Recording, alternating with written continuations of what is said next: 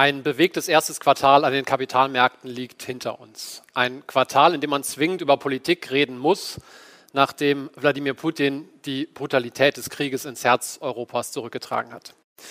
Es versteht sich, dass wir auch diese Entwicklung mit der sehr spezifischen Brille von Kapitalanlegern einordnen wollen und müssen. Damit herzlich willkommen zu unseren Quartalssplittern. Mein Name ist Tobias Schafföner und ich unterhalte mich mit Bert Flossbach. Bert, bleiben wir direkt beim dominanten Thema unserer Zeit, dem Krieg in der Ukraine.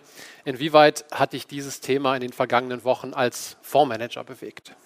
Ja, das hat er natürlich bewegt, als, als, nicht nur als Fondsmanager, sondern auch als ähm, ähm, Mensch. Du hast aber einen guten Punkt gemacht gerade. Wir müssen uns natürlich qua unserer Profession auch immer sofort damit beschäftigen, welche Auswirkungen äh, könnte das worauf haben. Und äh, es war ja nicht ausgeschlossen, dass sowas passiert, aber als es dann äh, soweit war, am 24. Februar, äh, war das natürlich schon äh, so eine Art Zeitenwende. Nicht? Dann, ähm, der Krieg war da und das hat sich ja dann auch im Bundestag gezeigt. Äh, am 26. Ähm, Februar die äh, Ankündigungen, ähm, alle möglichen Dinge, die vorher undenkbar waren, waren plötzlich ähm, im Prinzip in der Realität angekommen. Und äh, nehmen wir die Aufstockung des Verteidigungshaushalts als Beispiel, aber auch dann die Ankündigung, die sukzessive Ankündigungen von Sanktionen. Äh, und schlimm war natürlich dann im Verlauf äh, der nächsten Tage die Bilder zu sehen, mit welcher Brutalität die russische Armee vorging. Und natürlich denkt man dann permanent darüber nach, welche Auswirkungen wird es haben, wie wird der weitere Kriegsverlauf aussehen, welche Sanktionen kommen. Äh, was bedeutet das äh, äh, für uns im, im Westen. Aber es ist und bleibt natürlich immer relativ, wenn man die Kapitalmärkte betrachtet, in dem Umfeld verglichen mit dem Leid, dass die Leute, die ihr Haus verloren, ihr Leben verloren oder ihre ähm, Anvertrauten verloren haben, zu erleiden haben. Aber wie gesagt, natürlich beschäftigt einen, einen das und irgendwann äh, droht äh, in so, einer, in so einer Entwicklung natürlich auch diese Entwicklung, so wie wir es bei der Pandemie auch erlebt haben, leider zur traurigen Normalität zu werden. Die Kapitalmärkte sind sehr schnell zur Normalität wieder übergegangen, wenn man das so sagen möchte. Ähm, Im Sechs-Wochen-Vergleich jetzt die Aktienmärkte eigentlich unverändert, der Ölpreis zurück auf die, ähm, auf die Hochs, die wir da vor, der, äh, vor dem Einmarsch gesehen haben. Überrascht dich das oder ist das dann nachvollziehbar? Also die erste Reaktion war ja relativ scharf, insbesondere in Europa, das ja viel unmittelbarer betroffen ist. Äh, Deutschland äh, vorneweg als sehr offene Volkswirtschaft, äh, auch bedingt natürlich durch die Abhängigkeit von russischem Gas und Öl. Und das hat sich dann aber relativ zügig wieder gelegt. Man relativiert natürlich die Bedeutung der Wirtschaftsgröße Russlands relativ schnell und, und überschlägt dann welche Auswirkungen das für Unternehmen, äh, für deren Geschäft haben kann. Äh, und dann hat sich natürlich gezeigt, dass das zunächst einmal, wenn, wenn das nicht eskaliert, eine überschaubare Entwicklung ist. Und wir haben, also ich, ich selber habe keine Minute darüber nachgedacht, jetzt mit umfassenden Absicherungsmaßnahmen das Portfolio in Anführungsstrichen zu versichern. Es wäre auch falsch gewesen, denn die Aktienmärkte sind heute, insbesondere wenn man den Weltmarkt nimmt oder den US-Markt nimmt, ähm, einige Prozent höher als äh, unmittelbar vor Ausbruch ähm, des Krieges. Äh, und interessanterweise äh, hat sich das Gegenteil bei den Anleihen, die ja normalerweise der sichere Hafen, wir erinnern uns an, an die Pandemie, wo die Anleihen stark stiegen, weil die Renditen runterkamen, Flucht in die Sicherheit, Flucht in den sicheren Hafen. Das haben wir diesmal äh, nur im Prinzip einen einzigen Tag äh, gesehen. Und dann kehrte da eine gewisse Ernüchterung ein. Und die Ironie ist im Prinzip, dass in dieser Krise erstmals, seit ich mich erinnern kann, nachhaltig die sicheren Staatspapiere, sei es in den USA oder in, in Deutschland, unter Druck kommen. Die Renditen steigen, die Kurse teilweise erheblich gefallen. Seit äh, Ausbruch des Krieges deutsche äh, zehnjährige Papiere um sechs Prozent äh, gefallen. Und der einzige sichere Hafen, wenn man so will, war in der Phase eigentlich Gold. Nicht? Wir, wir sind heute ungefähr fünf Prozent äh, höher äh, im Goldpreis in Dollar und in Euro noch ein bisschen mehr als zu Beginn ähm, äh, des Krieges. Äh, und insofern ist auch das natürlich für jeden Anleger interessant, äh, festzustellen, dass Anleihen diese Funktion als sicherer Hafen in Krisen, äh, wie wir sie jetzt gerade erleben, nicht mehr wie früher ähm, ausüben können. Mhm. Ähm, wenn wir jetzt über mögliche weitere Sanktionen nachdenken, ich meine natürlich einen Einfuhrstopp von Kohle, Öl, Gas, ähm, könnte das diese Logik der Kapitalmärkte verändern? Ich, ich glaube nicht, dass Wesentliches sich ändern würde, weil der Punkt ist, also man geht ja an die ganze Geschichte. Im Grunde genommen schon vor Ausbruch des Krieges. Es war ja nicht völlig unwahrscheinlich, dass sowas passiert. Äh, mit spieltheoretischen Überlegungen. Wie denkt der andere? Nicht wie denkt Putin? Was, was wird Putin machen, wenn? Ähm, und es ist leider zu befürchten, äh, dass den zunächst einmal gar nichts äh, stoppen kann. Und vor dem Hintergrund finde ich auch die Diskussion um diese, ähm, diese weitreichenden Sanktionen, hier, hier, reden wir insbesondere über Gas, das durch die Pipelines kommt und nicht einfach ersetzt werden kann, ähm, die, die spiegelt das wider. Es gibt gute Gründe, das zu tun und es gibt gute Gründe, die der Wirtschaftsminister ja auch aufgezeigt hat, das nicht zu tun, ähm, weil die Konsequenzen äh, für Deutschland relativ, für Europa relativ äh, äh, stark und krass sein könnten. Also wir reden nicht über einen Rückgang des Sozialprodukts, sondern möglicherweise im kompletten Ausfall vieler auch lebenswichtiger äh, Produkte, wenn die Chemie komplett runtergefahren wird. Aber ich maß mir da jetzt auch kein, kein Urteil an, nur es steht zu befürchten, dass Putin erstmal mit seiner Kriegsstrategie, die ja jetzt etwas verändert abläuft, weitermacht und darauf müssen wir uns einstellen. Mhm.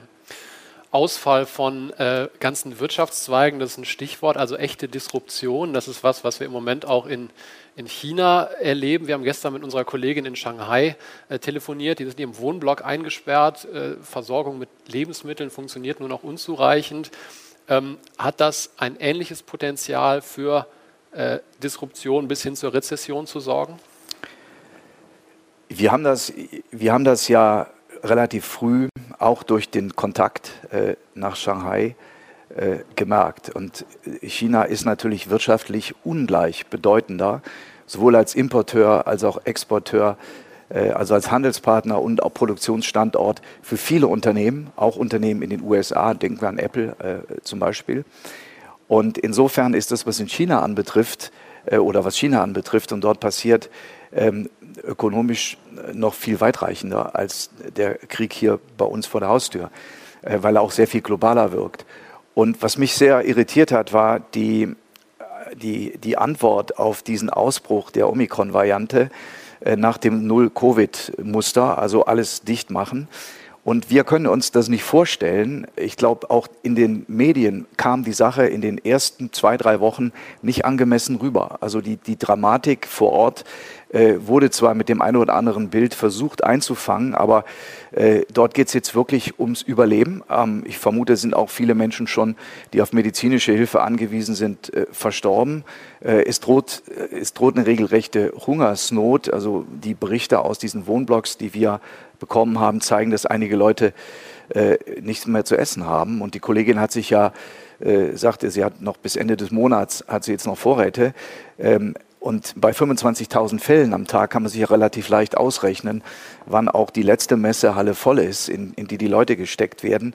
Äh, insofern haben wir da ähm, so eine Art ähm, Triggerpunkt relativ nah vor uns. Also irgendwas muss Gravierendes muss jetzt passieren.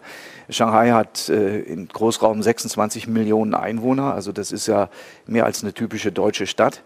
Ähm, und äh, die Anzahl der Fälle, wie gesagt, geht trotz dieser Maßnahmen äh, sehr stark nach oben. Andere Provinzen sind auch betroffen. Wir reden in Summe jetzt fast schon über 200 Millionen Menschen. Und das, das, das Unterbrechen von Lieferketten betrifft eben nicht nur Firmen, die dort produzieren und das nicht mehr so können, sondern es betrifft einfach auch die Versorgung mit Medikamenten äh, und, und Nahrungsmitteln. Äh, und insofern haben wir, wenn man, wenn man so will, eine sich möglicherweise anbahnende zweite humanitäre äh, Katastrophe, äh, die mit Sicherheit, und das zeigt sich jetzt langsam auch gewisse wirtschaftliche äh, Effekte schon hat und auch nachhaltig haben wird, in, zumindest jetzt in, in, im, im, ersten Halbjahr. Mhm. Die wirtschaftlichen Effekte, wenn man äh, China und ähm, den Krieg in der Ukraine da zusammennimmt, sind natürlich sehr deutlich, vor allen Dingen auf die Inflation bezogen. Äh, einmal die Energiepreise, einmal die Unterbrechung von Lieferketten. Ähm, die Inflation schnellt jetzt auch immer weiter nach oben. 8,5 Prozent USA, 7,3 in Deutschland. Ähm, wenn man sich die Produzentenpreise anguckt, anguckt ähm, ist da auch noch nicht der äh, mhm. Peak erreicht. Ähm, wird das jetzt immer so weitergehen oder wann, wann siehst du da eine Abschwächung dieses immer äh, schnelleren Inflationszyklus? Lass mich den Punkt vielleicht noch mal kurz mit, mit dem Thema Russland, Ukraine und China verbinden. Wir, haben, wir hatten ja schon hohe Inflationsraten, bevor der Krieg ausbrach. Dann haben wir diese ähm, exponentiell steigenden äh, Energiepreise gesehen, die sicherlich äh, teilweise auch temporärer Natur sind. Es ist, hat sich ja schon wieder etwas äh, zurückgebildet, aber ähm, das zeigt natürlich, dass wir, was die ganze Thematik der Energieversorgung äh, anbetrifft, mit relativ höheren Preisen längerfristig rechnen müssen. Das heißt nicht, dass die immer steigen, aber dass die zumindest nicht wieder so weit zurückkommen, dass sie einen deflationären Ein Ein Einfluss haben auf, auf, die Gesamtbetrachtung. Gleichzeitig haben wir ähm, das Problem in China. Nicht? Und die Chinesen, ich habe das mal so formuliert, die halten sich im Prinzip die Russen als ähm, Vasallen, denn wir, wir dürfen nicht vergessen, zwei große Länder, China und Indien, stehen vielleicht nicht eng an Russlands Seite, aber sind zumindest keine Gegner, auch wegen der steigenden äh, ähm, Energie- und auch Nahrungsmittelpreise. Die Ukraine ist ja auch ein großer Weizenlieferant, ganz wichtig auch für China. Äh, und vor dem Hintergrund kann sich natürlich China auch nicht in der Form, wie wir das vielleicht gewünscht hätten, äh, von Russland abwenden. Denn die gerade skizzierte Entwicklung ähm, wird dazu führen, dass in China die, das Wirtschaftswachstum dieses Jahr äh, wahrscheinlich deutlich tiefer ausfällt äh, als erwartet und gleichzeitig die Inflation, äh, die noch mit drei Prozent in China äh, erwartet wird, äh, anzieht, weil eben Energie und auch Nahrungsmittel ähm, teurer werden. Und jetzt bezogen auf, auf deine Frage, wo die, wo die Inflation sich dieses Jahr oder zukünftig festsetzen wird. Die 8, die wir jetzt in Amerika haben und 7, hier in Europa, äh, glaube ich, das ist wahrscheinlich eher äh, irgendwo so ein Plateau oder eine Spitze. Äh, wir werden aber nicht mehr runterkommen auf Niveaus, die wir gekannt haben.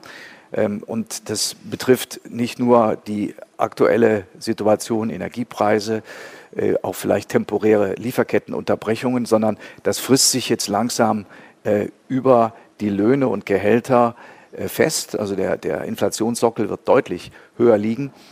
Ich vermag da keine präzise Prognose zu, zu geben, wie das die EZB immer gerne tut, die heute schon weiß, wo in zwei Jahren auf ein Zehntel genau die Inflation ist oder, oder glaubt es zu wissen oder vorgibt es zu wissen. Aber ich würde mal sagen, Inflationsraten von 4, 5 Prozent äh, mittel- bis langfristig, auf, auf, die sollte man sich, auf die sollte man sich einstellen. Mhm. Mit der Inflation sind ja auch die Anleihenrenditen schon deutlich gestiegen. Du hast das eingangs skizziert. Das ist schon ein echter Crash am, am Rentenmarkt. Ähm, der hätte dann auch Potenzial, sich noch fortzusetzen, äh, wenn man diese 4 bis 5 Prozent langfristig als neues Basisszenario nimmt, oder? Ja, das ist genau der Punkt. Die, äh, wir sind da in der, wir haben ja immer die, die Situation der Notenbanken als eine Zwickmühle äh, beschrieben. Nicht? Einerseits ähm, muss man sehen, dass man auf die Preisstabilität achtet. Die Amerikaner können sich dem Thema jetzt voll widmen, weil der Arbeitsmarkt prima läuft, äh, die Konjunktur gut läuft. Ähm, wir haben dort ja auch schon Zinsen von knapp drei Prozent. Und man kann vielleicht nur noch mal wiederholen, was wir da gerade erleben, ist der größte Rentenmarkt-Crash seit vielen Jahren. Möglicherweise wird es der größte aller Zeiten. Das liegt aber daran, dass die Zinsen von unglaublich tiefen Niveaus kommen. Und dann reicht natürlich schon ein Anstieg um ein, zwei, drei Prozent aus, um für Inhaber langlaufender Staatspapiere eine, eine mittlere Katastrophe äh, zu erzeugen. Und ich habe das ja mal im extremen Beispiel äh, gezeigt für die Österreich-Anleihe, äh, clevere Emission vor zwei Jahren ähm, mit einem Coupon von 0,85. 100-jährige Laufzeit. 100 Jahre Laufzeit, nicht? Das muss man sich vorstellen. Ich frage mich, wer sowas kauft. Das Ding stieg dann tatsächlich am Anfang auch aufgrund des allgemeinen Nullzinses über, deutlich über 100 an, bis 140 und notiert aktuell noch auf 56. Ähm, und wenn wir da nur auf 3 Prozent gingen, was für eine 100-jährige Anleihe mit Verlaub nicht besonders viel ist, ähm, dann wären wir bei Kursen von gut 30. Ähm, das zeigt also, welches, welche Auswirkungen äh, ein solcher Zinsanstieg auf, auf Anleihen hat. Und Anleihen haben damit auch, das ist ein wichtiger Punkt natürlich für alle äh, Investoren, komplett ihre Eignung als sicherer Hafen, als Gegenpol zu fallenden Aktien in Krisenzeiten verloren. Äh, die Kursverluste sind erheblich. Und die Gretchenfrage, die, die wir uns ja alle stellen, äh, jeden Tag, ist natürlich die Frage, wie weit können die Zinsen noch steigen? Nicht? Früher hätte man gesagt, okay, wenn wir die Inflation einfangen wollen, dann müssen wir vielleicht in Richtung der Inflationsrate gehen. Das ist völlig unvorstellbar. 7% Zins, äh, das brauche ich niemandem zu erklären. Äh, dann würden hier die Lichter ausgehen. Ähm, aber ich glaube, die, die, die, die, die FED wird das noch ein bisschen weiter treiben. Äh, die EZB fängt ja langsam erst an, sich rückzubesinnen auf ihr Ziel der Preisstabilität, das sie ja lange mit illusorischen Prognosen verharmlost hat. Ähm, und jetzt kommt der Lackmustest. Ähm, aber um ehrlich zu sein, ich glaube nicht, dass wir hier eine reale Zinswende bekommen, sondern nur die Nominalzinsen bewegen sich nach oben.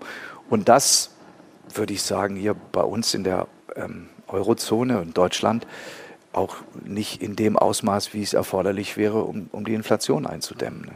Das heißt, die nominale Zinswende, die wir wahrscheinlich oder in Teilen schon gesehen haben, ähm, reicht dann nicht für einen realen Kaufkrafterhalt. Damit direkt wieder äh, der Blick auf den Aktienmarkt oder Aktien als Anlageklasse.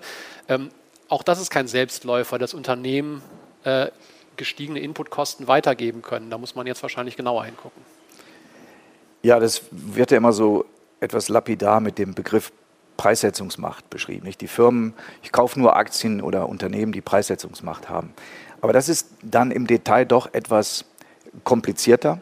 Viele Firmen werden zunächst einmal die höheren Inputpreise, also Rohstoffe, Energie, Transportkosten und so weiter, nicht voll äh, umfänglich durchsetzen können, was sich aber in solchen Zeiten zeigt. Und ich erinnere noch gut die äh, zweite Hälfte der 70er Jahre, ähm, dass, dass Preissteigerungen völlig normal werden. Ich hätte, macht man einfach jedes Jahr und die Frage ist nicht ob, sondern nur wie hoch. Ähm, und das wird sich dann im Laufe der nächsten Quartale bei den Unternehmen auch zeigen. Äh, und natürlich gibt es auch Firmen, die von diesen Inputkostenanstiegen nur über die Lohn- oder Gehaltsseite, nehmen wir Softwarefirmen als Beispiel, äh, betroffen sind. Vielleicht noch ein bisschen über die Energie, über die Stromkosten, aber ähm, die über eine sehr starke, ähm, sehr starke Wettbewerbsposition verfügen, sehr starke Geschäftsmodelle haben. Wir denken an große Unternehmen, wie wir alle kennen, wie Google ähm, oder auch Amazon und die sicherlich in der Lage sind, äh, wenn die Preise, die, die Inputpreise, die Kosten stark steigen, die auch weiterzureichen. Also äh, das wird ein entscheidender Punkt sein. Ähm, und ich vermute, dass das bei den wirklich starken Unternehmen auch gut gelingt, zumindest aber mit einem gewissen Zeitverzug, den man, glaube ich, auch akzeptieren kann.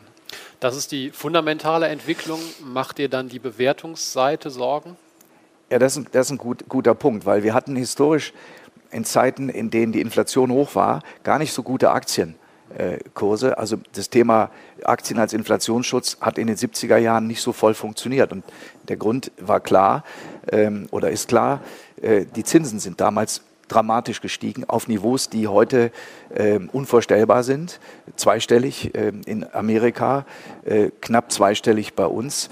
Und wir hatten zum Beispiel in Deutschland immer positive Realzinsen. Also der Zins von der Bundesanleihe war immer über der Inflation. Auf heutige Verhältnisse übertragen würden das Zinsen im hocheinstelligen Bereich bedeuten. Die werden wir nicht bekommen. Ähm, in Amerika sind wir ja bei knapp drei Prozent jetzt bei langlaufenden Bonds. Äh, das ist schon relativ zu Aktien nicht so unattraktiv. Und dann kommt irgendwo der Punkt, wo das anfängt, so ein bisschen auf die Bewertung zu drücken. Nicht? Ob das jetzt bei drei schon ist, weiß ich nicht, aber bei dreieinhalb, vier wäre definitiv ein Punkt erreicht, wo der eine oder andere sagt, lassen wir mal die aktuelle Inflation außen vor. Dreieinhalb, vier Prozent für eine langlaufende Anleihe ist nicht schlecht. Vielleicht kommt die Inflation auch wieder runter. Ich kaufe die. Und, äh, und dann drückt es natürlich die Bewertung am Aktienmarkt, die auch über höhere Diskontsätze, äh, Diskontierungssätze zukünftiger Gewinne natürlich äh, etwas äh, fällt. Und wir sind im Moment so, ich sage mal Pi mal Daumen, bei einem Kursgewinnverhältnis von 20. Invertiert heißt eine Gewinnrendite der Firmen von 5 Prozent. Ist immer noch deutlich über Anleihen, aber natürlich hat sich der Vorsprung durch diesen Anstieg der Anleihenrenditen, der Vorsprung von Aktien, der ist ein bisschen kleiner geworden. Und insofern würde ich auch sagen, auf der, auf der Bewertungsseite ist da, wo wir jetzt sind, erstmal gut. Also eine, eine, eine Ausweitung der Bewertung, wie wir das zuvor gesehen haben, sollte man nicht erwarten. Vielleicht geht es einen, einen Tick nach unten auch, äh, aber ich sehe da jetzt kein, keine Gefahr analog zu den äh, späten 70ern, als wir auf Kursgewinnverhältnisse von 8, 9 äh, in Amerika äh, gefallen sind. Das, das glaube ich, werden wir nicht haben. Mhm. Also steigende Zinsen Deutlich steigende Zinsen würden natürlich auf den Bewertungen lasten. Äh, damit nochmal zurück zu einer Anlageklasse, wo das mit dem Thema Bewertung ganz schön schwierig ist. Du hast schon erwähnt, wie gut Gold performt hat. Jetzt sind wir bei extrem negativen Realzinsen, die wahrscheinlich etwas weniger negativ werden können. Warum spielt Gold für dich trotzdem weiterhin eine so wichtige Rolle im Portfolio? Ja gut, also die, die Anleihen werden, auch wenn die Renditen noch ein bisschen steigen, dieses, diesen Inflationsschutz nicht bieten. Und ich glaube, Gold, man sollte ja nicht allzu viel erwarten, dass das jetzt exponentiell nach oben läuft, aber äh, ein Anstieg im Umfang der Inflation ist sozusagen unser, ich sage jetzt mal, Mindest, Mindesterwartung, die wir an Gold äh, hegen. Und dann hat man natürlich für den Fall, wir haben das jetzt auch wieder gesehen, dass die Dinge so ein bisschen aus dem Ruder laufen. Und wir wissen ja auch nicht, was in China passiert. Äh, Gold im Grunde genommen für den, für den Fall ähm, solcher unerwartet scharfen Entwicklungen, also zum Beispiel in China ein Zusammenbruch vieler Lieferketten, die sich auch negativ auf den Aktienmarkt auswirken würde, dann ist Gold eigentlich so der, äh, wenn man so will, der, die, der sichere Hafen der, der letzten Instanz. Und auch dafür ähm, würde ich Gold halten. Und wir haben ja die Quote äh, zuletzt erhöht ähm, auf Größenordnung, die wir seit 2011 eigentlich nicht mehr hatten von um die 15 Prozent, da wo es möglich, wo es möglich ist, äh, durch die Anlagerichtlinien. Und in, insofern spielt Gold da jetzt eine, äh, eine Rolle auch als sicherer Hafen, den früher vielleicht langlaufende Anleihen auch mit übernommen haben. Mhm. Ein sicherer Hafen fehlt, äh, das heißt, die Bedeutung von, von Gold wächst dann logischerweise. Wäre es für dich ähm, trotzdem angesichts der ganzen Risiken und Krisen eine Überlegung, ähm, das Aktienexposure temporär zu reduzieren? Also da müsste man, da, da müsste man Risiken sehen, die vom Markt A bei weitem noch nicht eingepreist sind. Man müsste sich da sehr sicher sein. Und die letzten Monate haben ja jeden, der noch äh, kurz nach Beginn des Krieges schrie, ja, warum habt ihr nicht abgesichert, äh, eines Besseren belehrt. Ähm, ich glaube, da muss man aufpassen. Äh, es gibt Phasen, wo man vielleicht auch eher mal die Quote etwas senkt, indem man Teile äh, verkauft. Wir sind ja drei, vier Prozentpunkte jetzt niedriger, als wir äh, in der Spitze ähm, äh, waren im Laufe des Jahres. Ähm, aber ich glaube nicht, dass ein, ein, wildes Absichern und Hedgen Sinn macht, denn man muss zweimal richtig liegen. Einmal, wenn man das eingeht und dann muss man auch nochmal einen Volltreffer landen, ähm, wenn die Kursbewegung dann vermeintlich unten ist ähm, und einem nicht nach oben davonläuft. Insofern äh, bin ich da so eigentlich nicht so ein äh, großer Freund. Und wir haben einen zweiten Punkt noch vielleicht, was die Absicherung anbetrifft. Neben Gold, das ist ein hoher Dollaranteil. Nicht? Also wir haben ja den, den der Dollaranteil ist heute höher.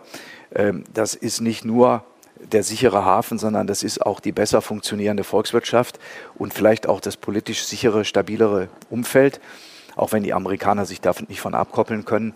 Und insofern fühlen wir uns eigentlich mit dem Portfolio, äh, das zum einen ja auch relativ viele US-amerikanische Unternehmen, den US-Dollar äh, und Gold umfasst, eigentlich recht wohl.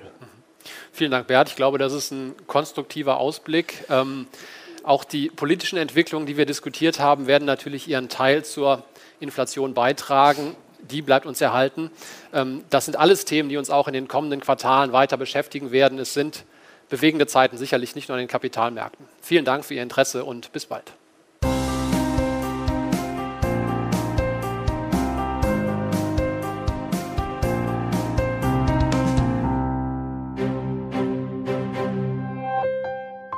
Hinweis. Diese Publikation dient unter anderem als Werbemitteilung. Sie richtet sich ausschließlich an deutschsprachige Anleger mit Wohnsitz bzw. Sitz in Deutschland, Österreich, Luxemburg und in der Schweiz. Die in dieser Veröffentlichung enthaltenen Informationen und zum Ausdruck gebrachten Meinungen geben die Einschätzungen von Flossbach von Storch zum Zeitpunkt der Veröffentlichung wieder und können sich jederzeit ohne vorherige Ankündigung ändern Angaben zu in die Zukunft gerichteten Aussagen spiegeln die Zukunftserwartung von Flossbach von Storch wider, können aber erheblich von den tatsächlichen Entwicklungen und Ergebnissen abweichen. Für die Richtigkeit und Vollständigkeit kann keine Gewähr übernommen werden. Der Wert jedes Investments kann sinken oder steigen und Sie erhalten möglicherweise nicht den investierten Geldbetrag zurück. Mit dieser Veröffentlichung wird kein Angebot zum Verkauf, Kauf oder zur Zeichnung von Wertpapieren oder sonstigen Titeln unterbreitet. Die enthaltenen Informationen und Einschätzungen stellen keine Anlageberatung oder sonstige Empfehlung dar. Sie ersetzen unter anderem keine individuelle Anlageberatung. Angaben zu historischen Wertentwicklungen sind kein Indikator für zukünftige Wertentwicklungen. Diese Veröffentlichung unterliegt Urheber-, Marken- und gewerblichen Schutzrechten. Eine Vervielfältigung, Verbreitung, Bereithaltung zum Abruf oder Online-Zugänglichmachung, Übernahme in andere Webseite, der Veröffentlichung ganz oder teilweise in veränderter oder unveränderter Form ist nur nach vorheriger schriftlicher Zustimmung von Flossbach von Storch zulässig. Ein umfangreiches Glossar zu Themen und Begriffen finden Sie auf www.flossbachvonstorch.com slash glossar slash. Diese Veröffentlichung unterliegt Urheber-, Marken-, gewerblichen sowie wettbewerbsrechtlichen Schutzrechten. Copyright 2020 Flossbach von Storch. Alle Rechte vorbehalten